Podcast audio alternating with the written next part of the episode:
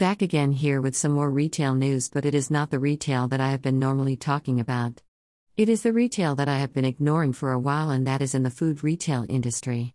Now, Starbucks has been in the news for a long while due to most of their restaurants closing down, and I must say that one of the Starbucks that I used to see while shopping at this Safeway store has closed their doors for good due to a lack of customers and foot traffic that has been going on for the last few days and weeks.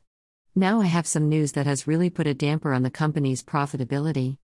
Word has, according to CNBC, the company's shares has fallen off a bit, which I think has investors worried. And looking at this story, I must say that they should worry because most of their stores have been closing at very high rates, not only in the USA but also here in Canada and maybe other places like the UK, Australia, and other places.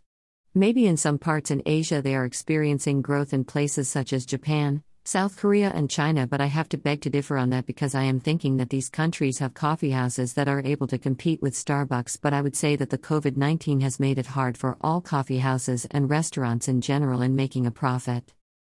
But to my surprise, more customers are still buying coffee at Starbucks than other coffee in other restaurants, even though they charge a lot for coffee and other items. Starbucks has always been an expensive company to shop at, but because they sell a lot of good products, more customers just flock to them, even though they have showed slow growth than usual in some areas, while in other areas they show fast and explosive growth. But lately, there are some Starbucks coffee houses that have fallen into the same negative path as most restaurants that I have seen in the city, which is having to resort to takeout and deliveries.